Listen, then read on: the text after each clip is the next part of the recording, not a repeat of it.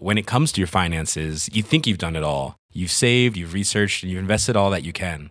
Now it's time to take those investments to the next level by using the brand behind every great investor, Yahoo Finance. As America's number one finance destination, Yahoo Finance has everything you need, whether you're a seasoned trader or just dipping your toes into the market. Join the millions of investors who trust Yahoo Finance to guide them on their financial journey. For comprehensive financial news and analysis, visit yahoofinance.com, the number one financial destination, yahoofinance.com. This podcast is sponsored by Texture, the smartphone app that brings the best magazines on the newsstands right to your pocket.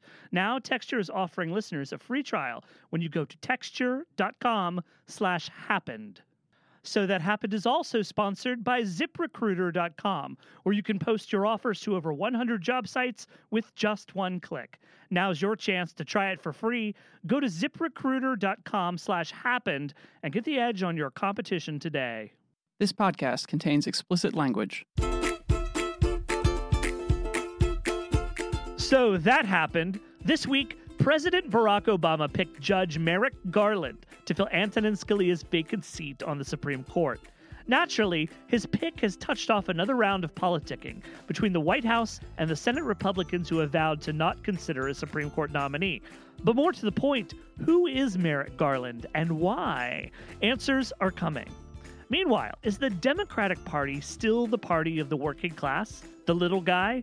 Our guest, author and journalist Thomas Frank, says this is not the case, and he's written a new book titled Listen Liberal or Whatever Happened to the Party of the People that details this intensely. He joins us to talk about it. Finally, our pal, Wisconsin Representative Reid Ribble, is back with us talking about Donald Trump, government reform, and his plans to travel to Cuba with President Obama. He'll talk about how, after 60 years of isolation and embargo, it's time for a change of course with the island nation. I'm Jason Linkins with Huffington Post reporters Zach Carter, Arthur Delaney, Cristian Farias, and Samantha Lachman. Don't worry, we will also bring you up to speed on the 2016 races. In fact, that's what's happening first.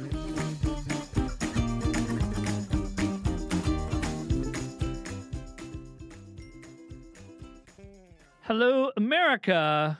Welcome once again to So That Happened, your podcast about the stuff that happened in politics this week that is going to probably ruin our lives and make us all feel sad and alone.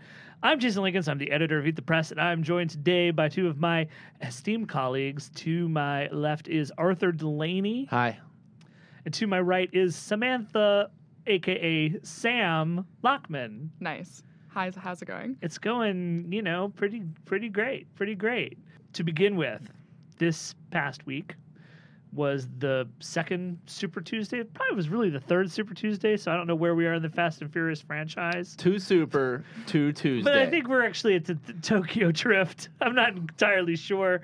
But it was once again another Super Tuesday uh, filled with winners and losers. Uh, let's start with the Democrats. Uh, this was a night where I think a lot of people on the Bernie Sanders camp thought history might repeat itself in Michigan. The uh, contest, especially in Illinois, seemed to be presenting itself as the same sort of race that Michigan was one in which the pollsters didn't quite capture what was going on, uh, one in which the message of um, economic inequality and uh, manufacturing jobs, same with Ohio too, not not just Illinois but Ohio, Mm-hmm. uh, and a potential big upset didn't pan out though. I think Ohio is a huge win for Clinton. It wasn't even. I mean, Illinois was uh, he lost by like a couple of points. That was closer. But for her to win Ohio, and I have the exit polls um, in front of me, and she just did a lot better among white voters. Like she clearly she blew 'em out with black voters as she usually does, but she also did really well among uh, white voters. And when you dig down into the numbers there, there's like a lot that's really encouraging for her campaign. And I think her campaign, even before Tuesday, was like setting expectations as they tend to do. But they really thought that they might lose Ohio and Illinois. So it's it's huge for them that that, that they were able to to win both of the those. HuffPost pollster poll eating machine, which combines all the polls together and then uses an algorithm to create one big poll. That you can masticate. Don't don't say that word. Sorry. Any, anyway, it showed that Sanders was really close, like almost within the margin of error. you uh, know Illinois. In in uh, Ohio. in Ohio. Yeah, yeah, yeah. You're right. but no, Yeah. he that was it was like called pretty early. Yeah. Hillary wins. She was so she was like she totally won on Tuesday. She totally won. It's amazing how things can turn on a dime and how this race might be so much feeling so much different today if Sanders had pulled off those wins. We'd be talking about Yep. uh, Hillary Clinton's campaign in in trouble, uh, uh, closing the delegate gap. Instead, we have uh, Joel Benenson, who is Hillary Clinton's pollster, talking to Greg Sargent in the Washington Post, saying that really this race is over. Uh, that while they will concede that there may be states going forward that Sanders will perform in, he feels that right now the race is done. The delegate race is all but decided. I think Sanders would have to claim an enormous amount percentage of the remaining delegates. It's like over 60% of Yeah, the which- remaining ones. yeah, it's it's kind of an interesting flip to where Hillary Clinton found herself in 2008. Now, when Hillary Clinton found herself in that position in 2008, they still mounted a very desperate campaign to uh, win over superdelegates, and I understand that that's something that that is now really key to Sanders' future hopes. And it's interesting the the uh, something you're hearing a number from the Clinton campaign a lot today is that Obama's biggest ever lead among pledged delegates, not super delegates, against Clinton was like 150 something, and now Clinton has an over 300 delegate lead against Sanders. So Yeah. Sam Sam Lachman, what should Sanders do now? Just keep campaigning, hang around in case there's a recession, or continue to push and prod Hillary in a Well, he- leftward policy direction? He's going to have another. I mean, they're already even the Clinton campaign has conceded this. Um, that the next two or three weeks he's going to have a lot of really good races. Like he's plausibly going to win like the next however many number of races it is because they're smaller caucus states. They're like really liberal ones like Washington. There's a lot of states where he could do really well. It's just that they send f- way fewer delegates to the convention than these big wins that Clinton has had. So it doesn't like the math doesn't add up. But he still, in terms of perception, like he still can do really well in the next few weeks. So It's again a mirror image of 2008. Yeah. There was a point in the race where It's Clinton did thing. rattle off a bunch of wins, Yeah. and it was hard to remi- keep reminding people that they weren't enough to win. if I'm him, like I stay in and try to force the Democratic Party to be more progressive at the convention and like use my delegates as leverage for that. So for that, for for him, it makes sense to do that, and that's what I'd want him to do if I was his supporter too. Even though presumably the conventional wisdom will be immune to his appearance of momentum Yeah. because people are now counting delegates Yeah. So scrupulously. At long last. Um, well, It's just ironic for him. Like there was these stories that he's trying to reach out to super delegates, and it's ironic for him to be doing that when for so long they argued that super delegates shouldn't decide the Democratic primary, that they should have less influence. So it's funny to see him going for that Well, kind yeah, of strategy now. Sanders supporters really insulted super delegates for like a solid month. Yeah. And uh, now they got to go hat in hand. It's kind of weird. Oh uh, yeah, on Saturday Night Live, fake Bernie Sanders, played by Larry David, said, "Now what is a super delegate?" and uh, you know they didn't. You know Saturday Night Live didn't explain, and so I still don't know. Would you like me to explain Yes. superdelegates? Okay, briefly. I've written pieces about super delegates before, and I encourage people to go read them. But the back of the cereal box explanation of super delegates is they are essentially party grandees, elected officials uh, in the House and Senate, uh, and people who occupy special places in the Democratic establishment. The idea is is that all those people wanted to have special privileges at the convention and so they created this idea of a super delegate that would allow these people to you know get a hotel room and be on the convention floor and participate in all the grandeur and majesty of the of the of the convention now it wasn't really until the Obama Clinton election in 2008 that they became suddenly the focus of people who might decide the race most super delegates uh, would much much much prefer that they not be the focus of attention because there is something inherently anti-democratic about their position. The idea that they could be called upon to throw the race hither and yon, despite the way the voters have uh, have, have picked their nominee, that that bothers them. They either usually come out really early and support a candidate that they're always going to support, or they sit and chill and wait for consensus to come in from the voters, and then they go with consensus. That's really what happened in the 2008 election. Late breaking superdelegates, despite Clintons entreaties, all broke to Obama because they saw the emerging consensus and didn't want to mess it mess it up. It's weird. And wait, they're, they're they're chosen because they got a little like decoder ring with their Cheerios. no, they're literally they're literally the Democratic members of the House, the Democratic members of the Senate, specially appointed grandees from the DNC, and, and a collection of other sorts. There's a Okay. there's a there's a sort of young Democrats group that's like a college group. They're national uh, their, their national team gets one half a super delegate. Oh, this is dreadful stuff. It's really dreadful. In 2008, it was the focus of a big Huffington Post story uh, that can, that alleged that Haim Saban, a huge Hillary Clinton supporter, had attempted to buy that half super delegate Oh, for her. this Uh, is was- awful. Yeah, so it gets it, the potential is hugely gross. Super delegates are trash. Democratic Party should throw them in the bin. So that's super delegates. Okay. Maybe Sanders could, you know, raise up a whole shit, shit storm about Maybe he could- superdelegates at the convention. He could have a political revolution of the superdelegates. Right. There's got to be a better way to get elected officials and people the DNC deems to be VIPs to the convention without also giving them voting privileges. It's not something that Republicans do. And the Republicans you'd expect to be probably more in favor of just handing out weird privileges to their party backers. But no, it's the Democrats. It's garbage. Democrats should get rid of it. Let's uh shall we move on to the Republican race? yeah, let's do it. nice transition. So, yeah, great, no problem. so, um, obviously, the big loser of the night was, drumroll, Marco Rubio. oh, such losing. He he lost in he won his hometown of Miami, terrific, and that's it. terrific. Yeah, he won Miami, Puerto Rico, the Twin Cities, DC. DC. it was a really odd collection, a little quilt of Rubio support across North, America. Northern Virginia. Who knows where else we might have won? what was the problem with our pal Marco Rubio? He was like everyone's second choice, but not their first choice. He didn't make a compelling enough case to people of why he actually should be the nominee. And I sort of would forget about him at times. I like never knew what his Yeah, what campaign was was his case? campaign was doing. It was so hollow. There wasn't, you know, He he sort of echoed Donald Trump on several things at different times. Like, uh, yeah, we got to shut down some mosques.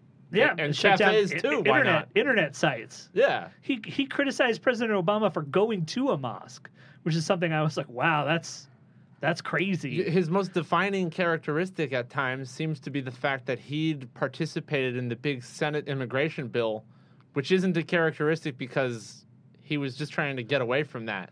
Yeah, I know. It's Very, very hollow. Yeah, uh, well, I mean, It- there's no, there's nothing more hollow than the fact that the man making the most strident denunciations of Trump University is a guy who really went to the mattresses for Corinthian colleges. Yeah. Uh, similar scammy outfit that that deserves to be like superdelegates thrown into the sun and forgotten about forever. But he was the best looking candidate. Let's face it. was Who that does- literally does- what it was? who does Marco Rubio endorse now? Is something I was wondering about. This is the big question, and this is really the big question of everybody. And Like, c- what is and he can doing? he control the delegates, or do they have superpowers? Okay, it's the whole complicated thing. Their their rules, and we'll get into those in a future podcast because I'm not prepared to talk about that today.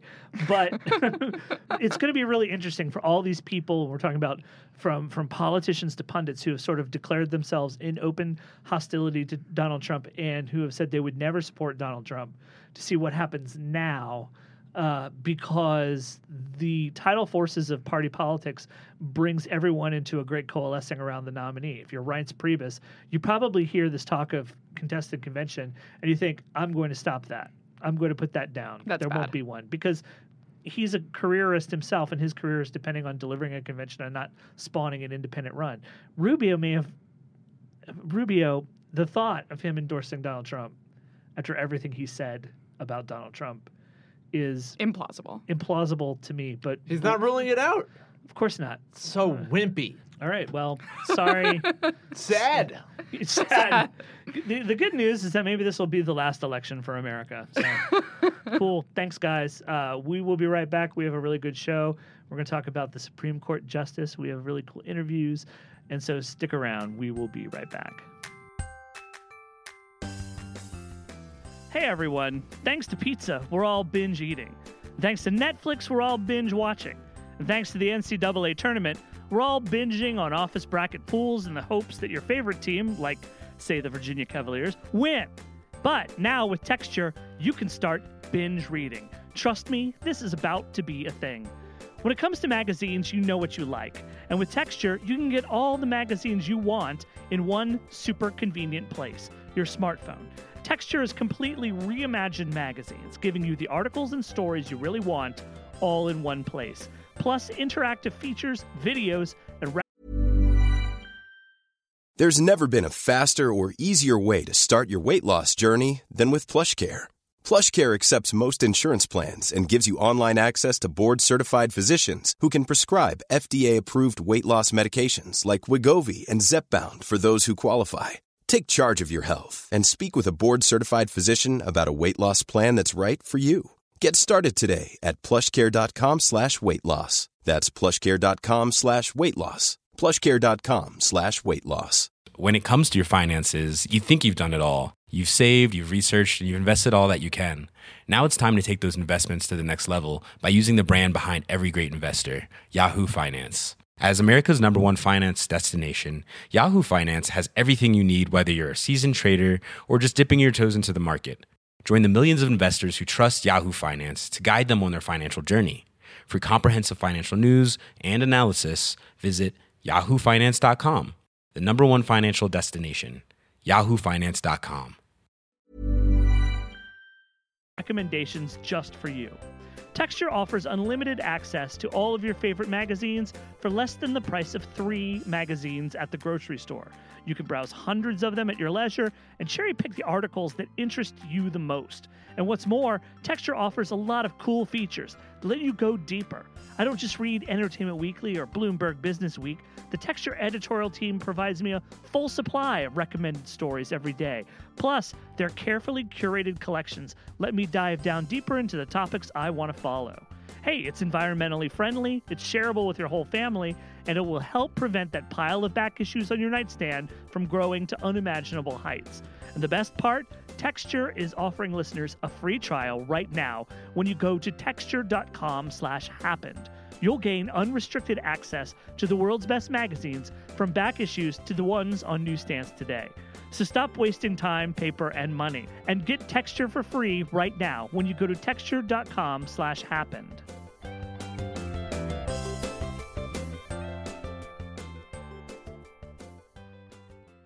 And we're back. Uh, this is Jason. I'm joined in the studio by Zach Carter. Hey, everybody. And our guest today uh, first sort of burst onto the political scene with his best selling book, What's the Matter with Kansas? And in the intervening years, the phrase What's the Matter with could come to be applied to just about anything. And so he has a new book out called Listen Liberal or Whatever Happened to the Party of the People. And it's even better. So we're welcoming Thomas Frank, author, philanthropist, raconteur, to our show. Thomas, welcome to So That Happened. Hey, how are you guys? We're doing well. I, I think it's a great book, um, and I think it's particularly interesting to have it coming out um, during the presidential primary. Um, I think a lot of Democrats right now are starting to think pretty hard about President Barack Obama's legacy. Uh, and your book is pretty critical of Obama, but you suggest that the real problems for the Democratic Party go back a lot further. So, just what went wrong, and where did things go off the rails? Well, they, they, they go off the rails. First of all, you have to say from the perspective of of our current situation, and and, specifically from the, the issue of inequality, which is just completely, you know, galloping away out of control now. You know, uh, and how did they, you know, how did how how is this possible when you've got this? Uh, Demo- not not just a Democratic president, but remember, I mean, this is a, a man that so many people thought was a kind of uh, you know extreme left winger just a few years ago.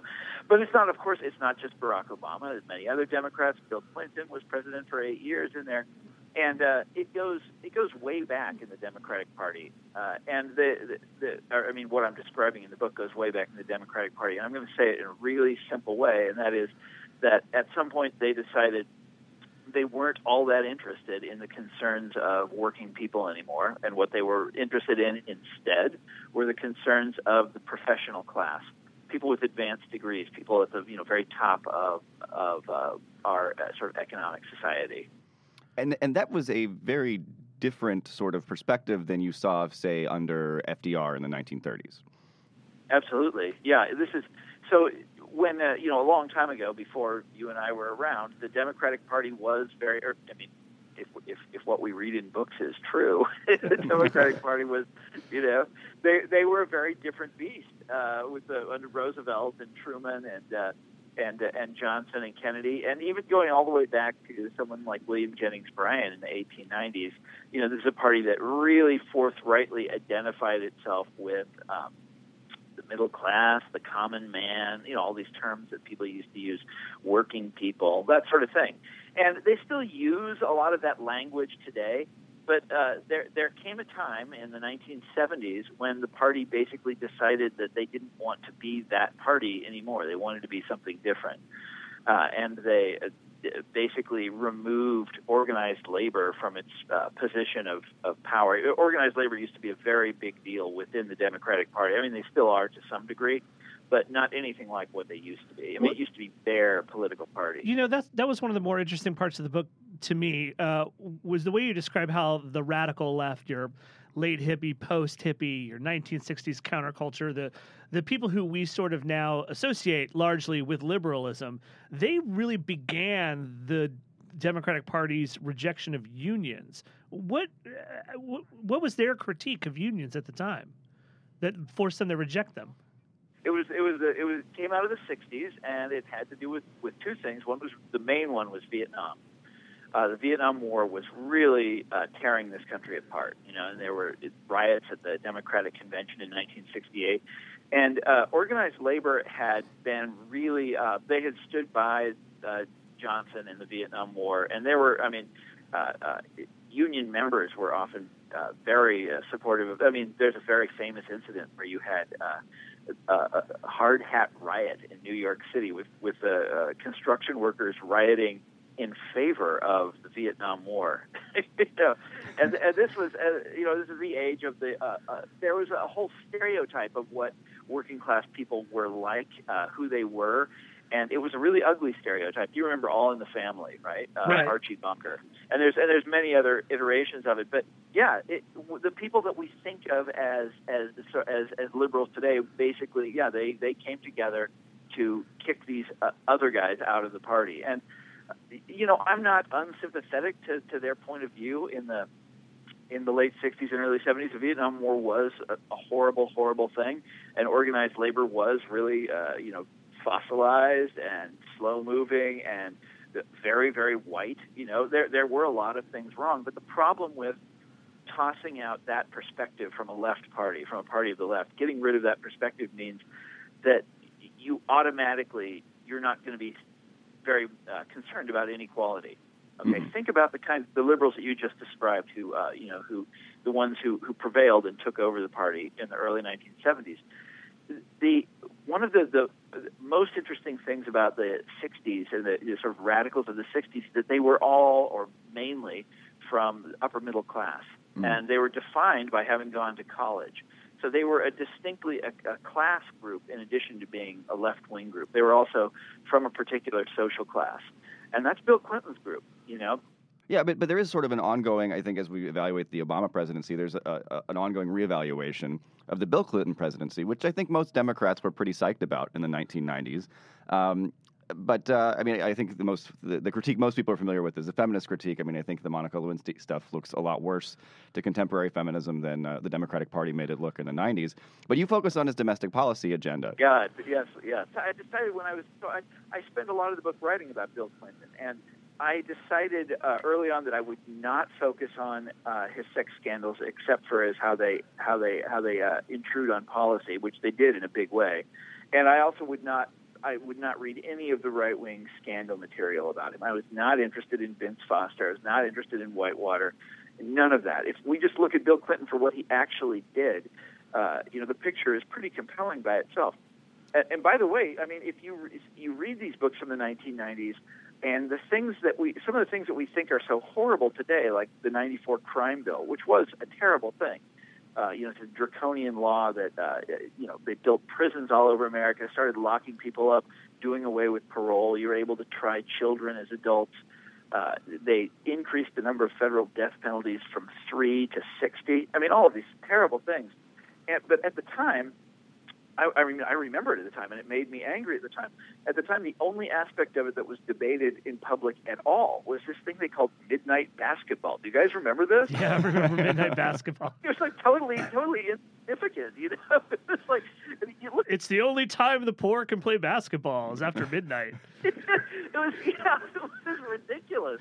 But but it was not. You know, it, this bill like changed the face of this country. You know, it, this this bill was like sentencing you know hundreds of thousands of people to prison for years and years and years. And and all we could talk about was midnight basketball. It was it was weird. It was a strange time. But you go back and read the the, the books about the period and they brush it off too. They're like hey look you know he got a big law passed through congress. What an achievement. Uh, it, it's it's just funny how our perspective on him you know, and you go back and read the biographies of him and the, the you know the campaign books, and your perspective on it is so different from from the present than it, you know in the our, our present of Black Lives Matter and stuff like that. You go back and look at what he did, and it's like you, you can't believe the way uh, the histories were written back then. So uh, you know. I'm thinking about the crime bill. I'm thinking about the welfare reform bill. I'm thinking about Commodity Futures Modernization Modernization Act, and I'm I have a theory for why the Democrats are maybe a little bit reluctant to bring this stuff up. I think that maybe they figured it was all going to stand the test of time until the financial crash happened and those bulwarks they had built into the system all failed. But what is your theory? Why don't they why don't they acknowledge this stuff as a party? I mean, at least the Republicans sort of reconcile, reckoned with a little bit of their failings in that famous RNC autopsy. They didn't deal with it, of course, but there was at least part of that party that was willing to reckon with it. There's no such thing on the Democrat side. No, they, that's because the I mean the Clinton faction is still firmly in control of the party. This is this is something that you, you could see coming at the time in the in the late '90s. I think the Clintons were going to hang on to this party for a long time. Now, I thought I'll, I'll tell you something. When Barack Obama ran in 2008, that's one of the reasons I was such a strong supporter of him at the time was because I thought he would um, purge the Clinton element from the party. he did. He, I know he did exactly the opposite. It's like it, it, but that's that's one of the reasons that I that I that I liked him so much on the campaign trail in 2008. Oh well, but no, the look, the, the, the Democratic Party is defined by this historical need to make this man look good. And they will also be defined by the need to make Barack Obama look good. And people, you know, want to believe that Barack Obama was a great president, and they wanted to they want to believe that Bill Clinton was a great president, and they're willing to countenance or to believe all sorts of other stuff silly, silly things in order to, uh, you know, to, to, to, make those beliefs, those beliefs, uh, you know, tenable. So, uh, one of the more interesting rhetorical maneuvers that you uh, you talk about in your book is is this this rhetoric of education, which goes back to the Clinton years and really before the Clinton years. You, you talk about some of I think the McGovern Commission, um, the, way they use it. I mean, whenever jobs in the economy come up now, and someone points out education as a solution, I sort of roll my eyes because you know no matter how many PhDs we have, somebody's still got to clean the toilets. Um, but no, it's worse. Than, I have a PhD. I, I was part of a you know a whole generation of of, of guys getting uh, you know history PhDs, and we couldn't get jobs. You know, teaching history. You know, it's just not. It, but that was that was also that was the Clinton years. Clinton was the great exponent of that of that philosophy and that idea that everything could be solved through education and not just uh, you know every economics. So like you have you know deindustrialized town in Ohio, let's say. Well, well, what what's what's the answer to their problems? You know that everybody's nobody has a job. Uh, you know, poverty is out of control. The answer, you know, according to Clinton, is it's just so obvious. Everybody has to go back to school and they have to get better skills and they have to be able to compete, right? Because globalism, you know, Clinton loved this this word. Globalization is this unstoppable thing. It's it's like God Himself is is uh, putting those people in Ohio in competition with uh, workers in Mexico, and so they have to have you know some kind of different skill in order to uh, in order to survive in the future. And you know it's it's it's false on so many levels, but it rang true for Clinton. I don't think Clinton was being uh, like uh, morally uh, immoral or dishonest about it when he said. It. I think he really believed this stuff about education, um, and the reason he believed it is because education did play that role for him and for his uh, generation of of liberals. Right, Clinton was plucked from, you know, Arkansas, Hot Springs, Arkansas, by Georgetown University, and then uh, he became a Rhodes Scholar, and then you know went to Yale Law School, and that is his that is what made him. That's what formed him as a person was his educational experience. And you can say the same thing about Barack Obama. Again, plucked from obscurity by what Columbia. Then he went to Harvard Law School, was editor of the Harvard Law Review. Yeah. This is a very common biography when you start when when you start looking over the uh, our modern day Democratic leaders.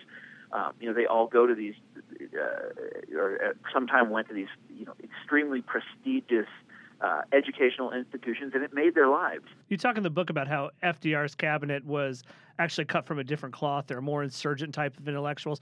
I, you talk a lot in the book about this concept of meritocracy, this idea that once you become so ingrained with the sort of information class, the the the, the professional class, suddenly you can't see outside that that uh, that Plato's cave you've you've wrapped yourself in. My favorite example of the way the meritocracy works that I always cite has been uh, Michael Bloomberg appointing Hearst executive Cathie Black to run the New York State Public Schools, which is something that anyone with pedagogical training thought was crazy. But I'm afraid I have a new example to bring up now. Uh, just this week, just this week, it was announced that Elizabeth Holmes, the CEO of Theranos, a, a blood uh, medical equipment startup that has been cited for waste, fraud, abuse, and potentially endangering people, is having a fundraiser with Chelsea Clinton for Hillary Clinton. Could there could there be a more real world explication of your book's thesis? No, yeah, that's that's a that's that's almost too perfect. I want to I want to go to that. You know. That's what I was thinking. One of the problems with writing this book is I wanted to see this kind of thing in action. But you, in order to see it, you have to give money. And I'm, you know, as a journalist, I will not, I will not do that. Exactly. That's against, that's against the code. So I went out to Martha's Vineyard to see these people in action, and I quickly discovered I couldn't see anything. You know, just as an average citizen, you have to pay. You have to plunk down a thousand dollars. Do you think that this uh, election we're having right now is maybe a collision course between retro America and metro America? oh God, not that again. Uh, it's a collision course between something. I mean, something awful, right? It- It's a. I mean, let's assume that. I I wonder. I don't know what's going to happen today. I mean, anything anything could happen. The Democratic uh, primaries are very interesting to me, but I think Trump has probably got the Republican nomination in the bag, which is scary. Uh, but there's also something. You know, the Democrats are uh, refusing to look at what's actually propelling this guy. You know, he's he's uh, he's zany and bigoted and all this stuff in a million ways. But there's also something else there, which is this simmering resentment and anger about what has been done to you know middle America. You know, if you once you get outside of these very prosperous and very liberal cities, I mean, this country is falling apart, and Trump really speaks to those to the to that anger in those people in a kind of a shocking way. Uh, and you know, if you want to beat him, and I assume the Democrats want to beat this guy, they're going to have to uh, come up with an answer for that. You know, and unfortunately, if you watch Hillary Clinton's, uh, Hillary Clinton is, by the way, a perfect example of the kind of liberal I talk about. You know, the the, the education, the belief in meritocracy uh, that's going to solve all things, and of course, the you know, uh, palling around with billionaires. And if you listen to Hillary Clinton talk when she's not like trying to steal Bernie Sanders' talking points and is actually speaking her own mind, she gravitates back to meritocracy just almost automatically. She says, you know, what's the big problem facing us in America today, Hillary Clinton? She'll say, it's that, you know, talented people can't rise to the top because there's barriers that stop them. And I will, you know, I will, overcome those barriers. And it's, it's very nice, and that, that is a good, a worthy concern and everything. But that's not the problem we're having in America right now, and that's not going to stop Donald Trump. Well, Thomas Frank, thank you so much for joining us today. It was a pleasure talking to you. Hey, thank you guys for having me. And we'll be right back. Hey guys, if you're a business owner, you know that you're only as good as the people you hire. But it can be so time consuming to find those gems, the kind of employees that will give you the edge. You're never going to succeed just posting your job offers in one place, but you and your staff can't lose valuable hours posting to dozens of job sites. Fortunately, ZipRecruiter is here to help cut through your burden, get the message out to job seekers, and ensure that you find the perfect hire. With just one click, you'll post your offer to hundreds of job sites. You'll be instantly matched to top candidates, and you'll watch brand new candidates roll into ZipRecruiter's easy to use interface in just 24 hours. Pretty soon, your hiring needs will be done and dusted. It's no wonder that over 400,000 companies trust and use ZipRecruiter. Tara Novotny has this to say about ZipRecruiter. ZipRecruiter has completely changed the way we evaluate and manage candidates. As a small business, we subscribe to the always be hiring approach to growth, and the tools available to us through our membership have made that so much simpler, easier, and faster. It's folks like Tara that have learned what a great service ZipRecruiter is, and you can try it right now for free. Try ZipRecruiter and get your perfect candidate before someone else snags them. Today, you can try ZipRecruiter for free by going to ziprecruiter.com slash happened. That's ziprecruiter.com slash happened.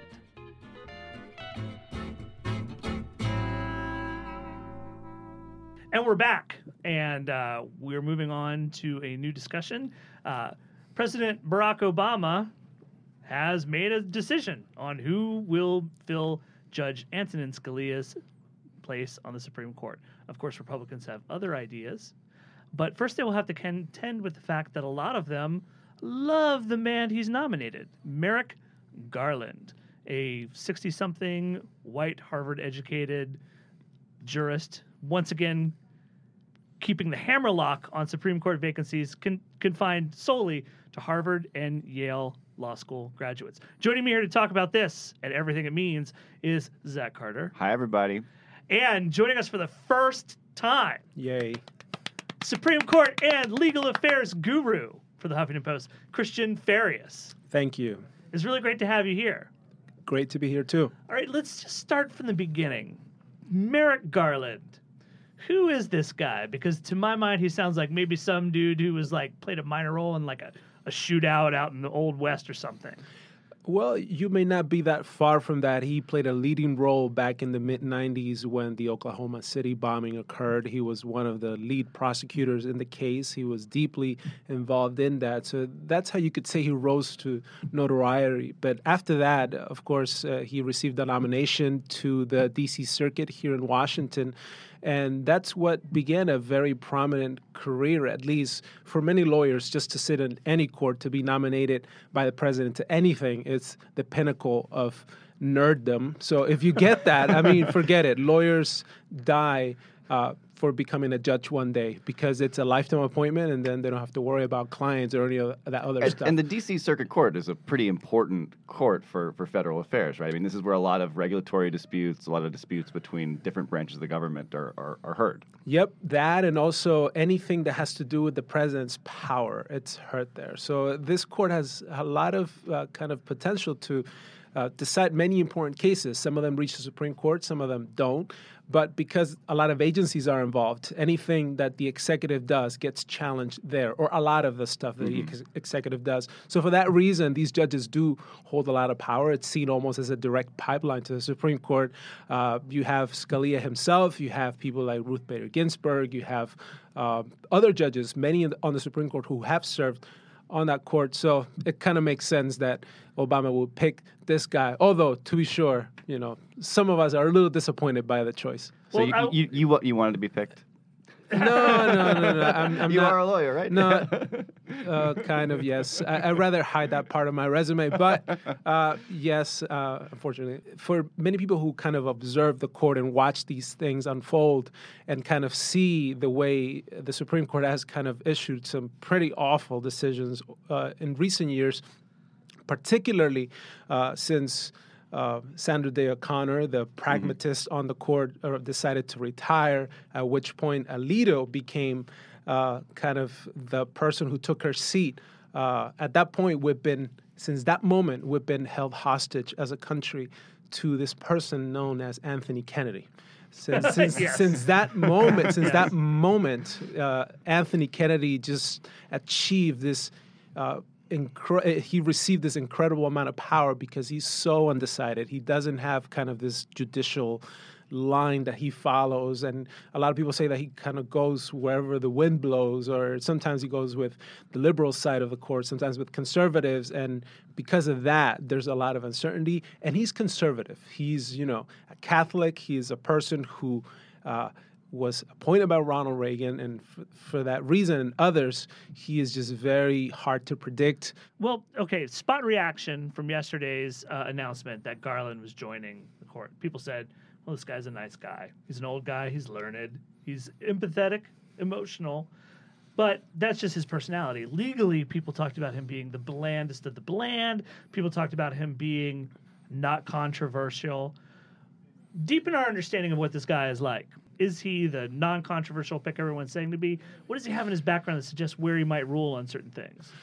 Well, yeah, he is non controversial. He is very bland, as you say. Uh, he is the safest pick that Obama could have chosen. Uh, he is not expending any political points with this. I mean, a lot of people thought, well, it's his last year in office.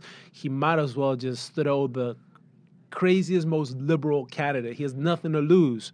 Uh, but uh, he wants to prove that he can uh, burn Republicans. He wants to prove that he cannot be uh, just held hostage by them. And for that purpose, for that reason, he decided to nominate this very centrist candidate who has bipartisan support, who has been uh, part of both administrations. And as far as where he might rule on key issues, the thing with the DC Circuit, w- which is basically all his experience so far, despite this sort of power that it has, one thing that this court is kind of powerless about and is kind of lame is that it doesn't decide a lot of the big issues that people really care about. Like, truly, does the average citizen care about like regulatory things or like administrative I do. agencies? I do. I love that stuff. Yeah, uh, yeah that's right. We're yeah, bent yeah. determined to make them care about it. yeah.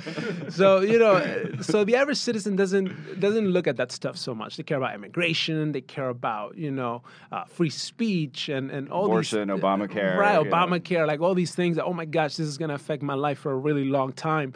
But that court doesn't decide those things. So it's if it, if you say uh, Merrick Garland has no record in abortion, well, because those cases don't go to the D.C. Circuit, you know. So, so for that reason, it's kind of like in a wait and see period. We don't know where he's going to rule on some of those things. So I, I, I, you mentioned earlier that you know a lot of uh, of, of the D.C. Circuit uh, judges end up on the Supreme Court, and uh, you know I think a lot of judges on the D.C. Circuit also know that a lot of them end up on the Supreme Court, and so people in that position often sometimes try to play it really cool with their with their opinions and with their decisions because they don't want to look like they're too liberal or too conservative and then blow a shot at getting on the Supreme Court.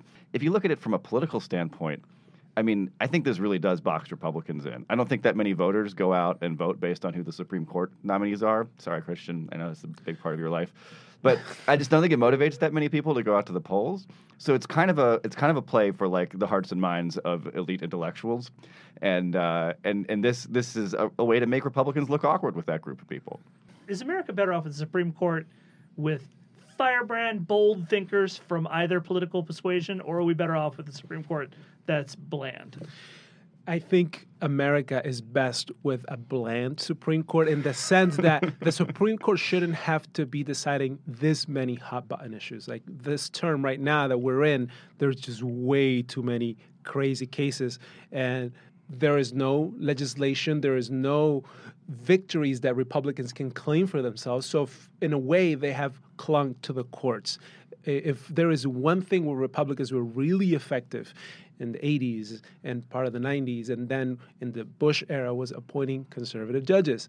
And with that, they secured a very strong judicial legacy that liberals were kind of behind the times with. They weren't quick to kind of catch up on. And because of packing the courts with conservative judges, you have now all these kind of crazy cases bubbling through the courts. I have to say, I have to point out something.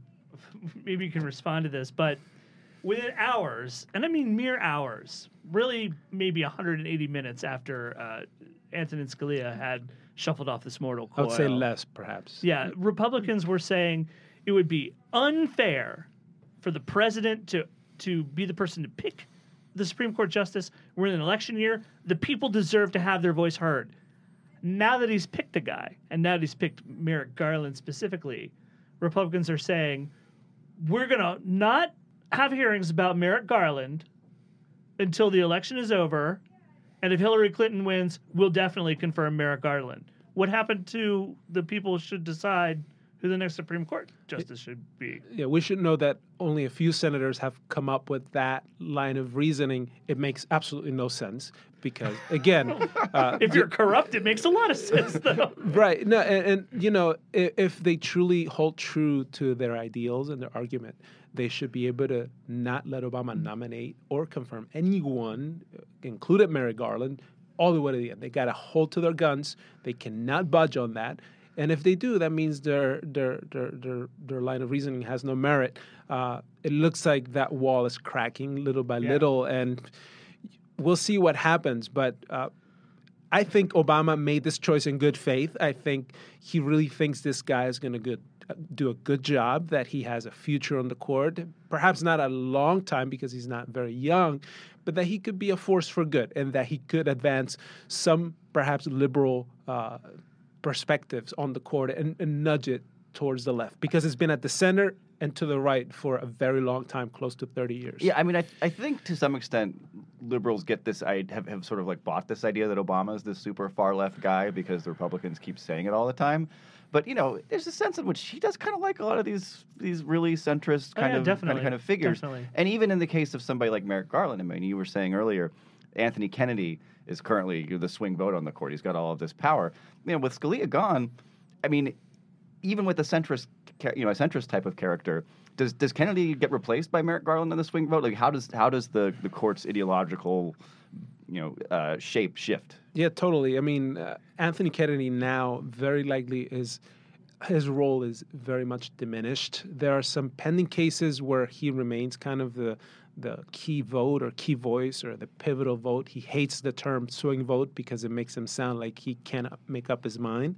Uh, he likes to call himself the pivotal vote, you know. But whatever that means, uh, that position of his. Uh, it's no more if Merrick Garland makes it to the Supreme Court. Now it'll be either Garland or some are saying Justice Breyer, who also has a long history in government service. He has served on all three branches of government. He is very pragmatic. And in that sense, Breyer could be the one to kind of uh, carry the liberals, perhaps not to these watershed wins, but perhaps in a more center left position, even farther to the left than the court has been in a very long time. All right. Well, we'll see how it goes.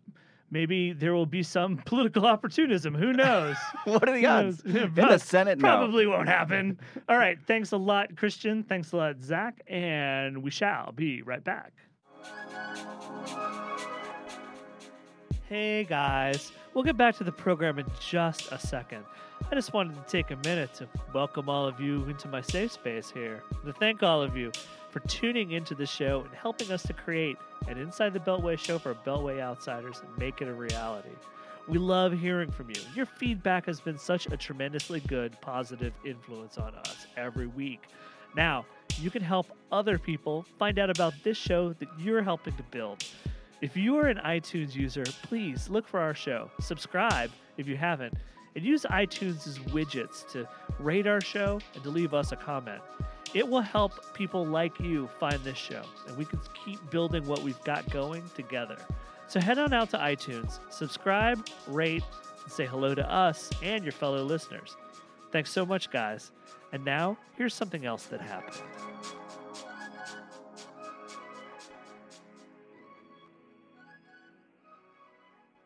And welcome back. Joining us once again, besides Arthur Delaney, Hi. who is here, is our good friend, Congressman Reid Ribble of Wisconsin. Welcome, Congressman. Hey, it's good to be with you guys. So nice to talk to you again. Yeah, it's fun. So I, I, I enjoy these conversations. We do too, even though we don't always get to talk about things that we necessarily like. And to that end, I suppose we have to uh, talk about uh, the frontrunner for the GOP uh, right now. He um, dispatched Marco Rubio um, last night and has left the cause of the hashtag Never Trump camp in the hands of Ted Cruz and John Kasich. Where do you see this going? Well, I, I mean, I, I personally see it going to some type of contested convention. I could be wrong, but I don't, I don't know that anybody now is going to be able to get the delegates necessary to uh, go into the convention with the nominee, nomination secured. That's what I think happens, but I, I could be wrong. I've been wrong. A, I've been wrong a bunch on this whole thing. So, um, Oh, where? What were you wrong about, Congressman? You were one of the first voices to say that Donald Trump was terrible. I'm still right about that, by the way. Yeah. But but I, I've been wrong. I, I I was hoping Scott Walker would do do well. Then I was hoping Marco Rubio would do well. But uh, Donald Trump has shown an, uh, an uncanny ability to uh, gobble up media time. Uh, literally, I think I was reading a, a report in it might have been the Washington Post or New York Times recently where they calculated the earned media value at something like 1.1 billion dollars. I mean, he's he's been on TV nonstop. Are bad.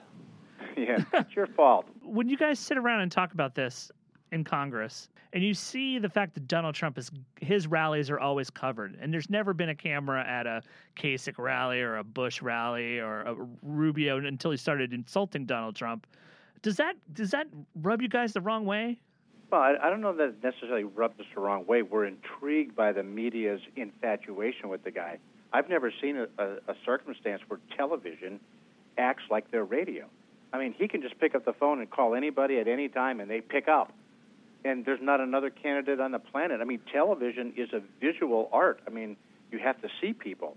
But there's a picture of Donald Trump, and he's on the phone with them, and he's on there for 15 or 20 minutes at a clip. Cable news has given him privileges that Hugo Chavez had to take by force. It's been unbelievable, and but they're just so happy to have him. Apparently, they believe that their listeners want to hear more um, about Trump, and it might just be that they're waiting for the next outrageous statement that he's about to make. I don't know. I don't get it. Congressman Ribble, a, a handful of your Republican colleagues, I think four House members, have endorsed the Donald. Have you uh, had any conversations with them? On on occasion, because they they they obviously my position on uh, on the on the candidates well known around around the House here, and so on occasion they'll come and they'll they'll they'll poke me about this or that and how he's how well he's doing and uh, they believe there's an inevitability uh, in his campaign. I I think uh, Chris Christie and Ben Carson might agree with that, um, but uh, at at the end of the day, um, we still have a lot of states that haven't weighed in. My home state of Wisconsin hasn't voted yet, and that's coming up on April 5th. And so I think we'll just have to wait and see how this plays out. All right, Congressman Ribble, shifting gears, I wondered if you had any plans this weekend. Well, um, uh, there is a there is a uh, trip to Cuba that President Obama is taking uh, as part of his efforts to uh, open up Cuba to U.S. markets and uh, to expose uh, Cubans to more liberty and freedom. And uh, he's invited a, a bipartisan um, group of uh, members of Congress to go, and he extended an offer to me, and I've uh, chosen to accept that. And so I'll be uh, I'll be uh, down in Cuba over the weekend. Are you optimistic that uh, an open Cuba will become, in time, a freer Cuba? I, I, I am. I think that there are a couple of things. Once you expose them uh, to more uh, uh, openness, freedom, democracy, uh, commerce, um, that that that becomes pretty appealing in and of itself.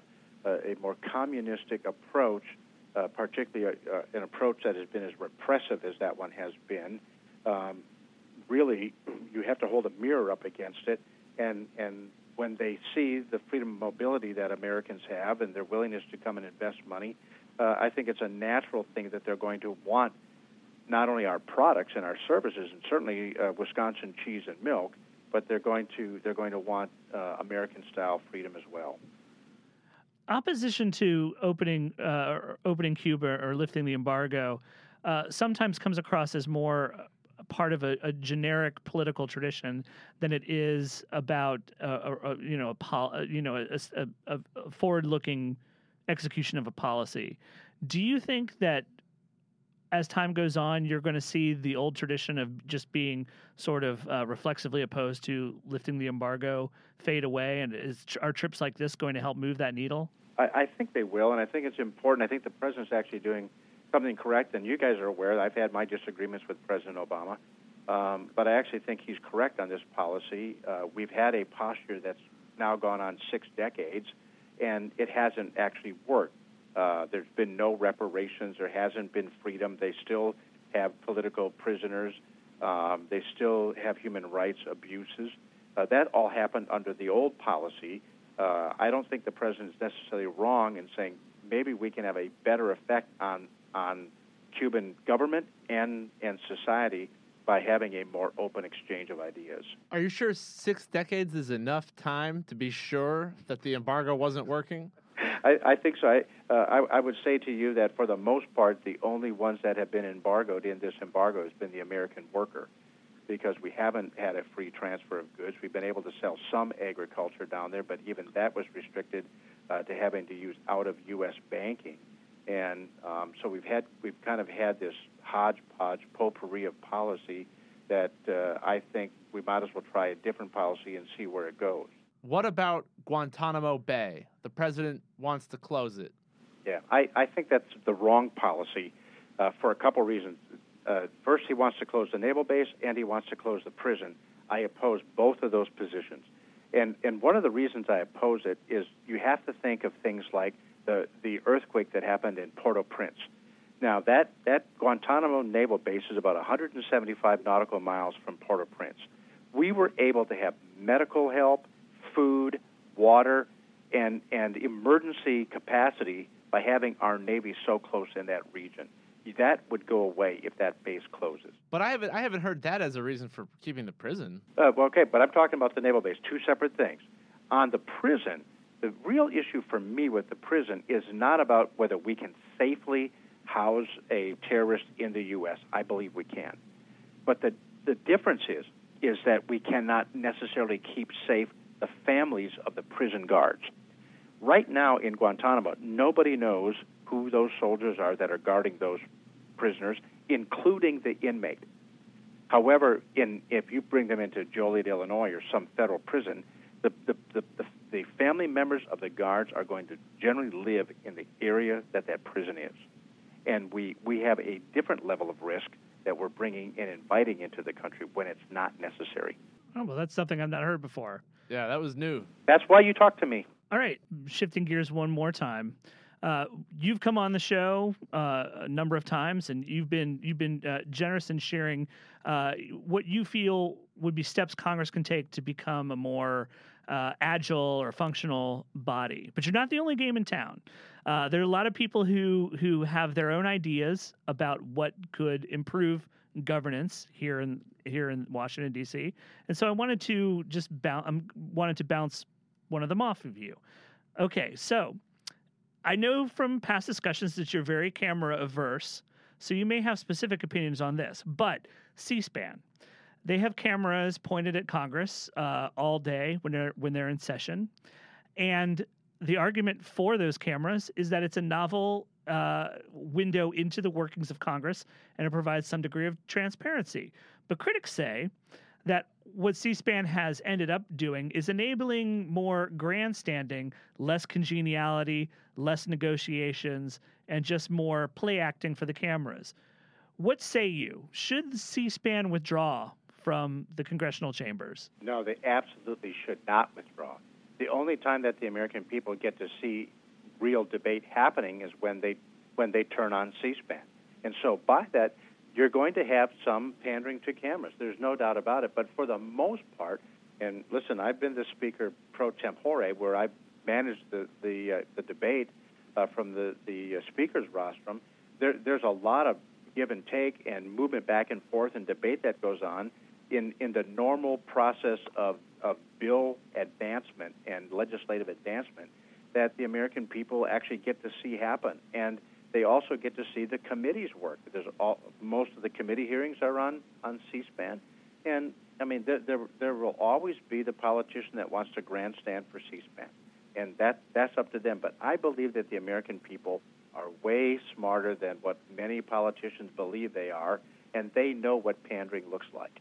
But in a committee hearing, Congressman Ribble, you'll all you know if you go to the from the beginning, there will be a certain group of lawmakers at their desks but then toward the end, you know, they'll leave and then some other people will show up and maybe even ask a question that had already been asked of the witnesses assembled. Like, isn't that a total waste of time, or or, or is it valuable? Well, it, it, it, it can be valuable in, in this regard.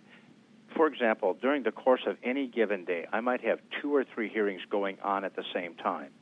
And so you have staff in the hearings that you're not in trying to keep you informed as what's going on.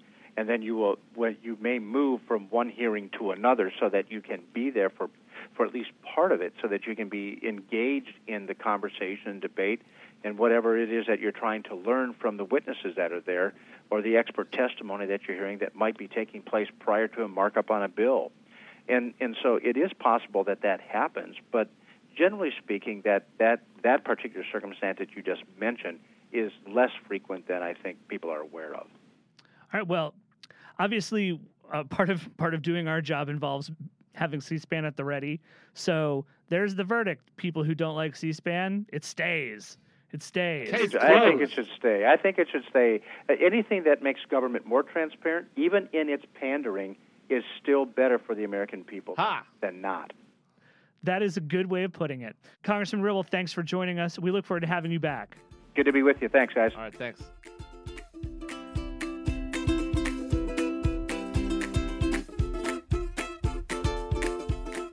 So that's what happened this week. This podcast was produced, edited, and engineered by Christine Canetta. We were always watched over by our loving angel, Caitlin Boguki. I'm Jason Linkins, and this week we were joined by author and journalist Thomas Frank, Wisconsin Representative Reid Ribble, as well as Huffington Post reporters Zach Carter, Arthur Delaney, Cristian Farias, and Samantha Lachman. This podcast was sponsored by Texture, the app that brings the best magazines on the newsstands right to your smartphone. We were also sponsored by ZipRecruiter, the one click service that will get you the best hires before your competition can. So That Happened is available on iTunes at itunes.com slash so that happened. Check out the whole family of Huffington Post podcasts in the iTunes store, and while you're there, subscribe and tell your friends. If there's something you'd like to hear us talk about, send an email to so that happened at huffingtonpost.com. Thanks to all of you for listening. We miss you already.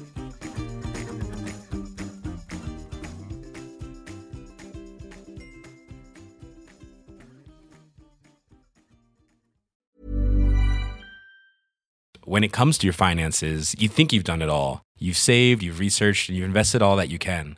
Now it's time to take those investments to the next level by using the brand behind every great investor, Yahoo Finance. As America's number one finance destination, Yahoo Finance has everything you need, whether you're a seasoned trader or just dipping your toes into the market. Join the millions of investors who trust Yahoo Finance to guide them on their financial journey. For comprehensive financial news and analysis, visit yahoofinance.com, the number one financial destination, yahoofinance.com.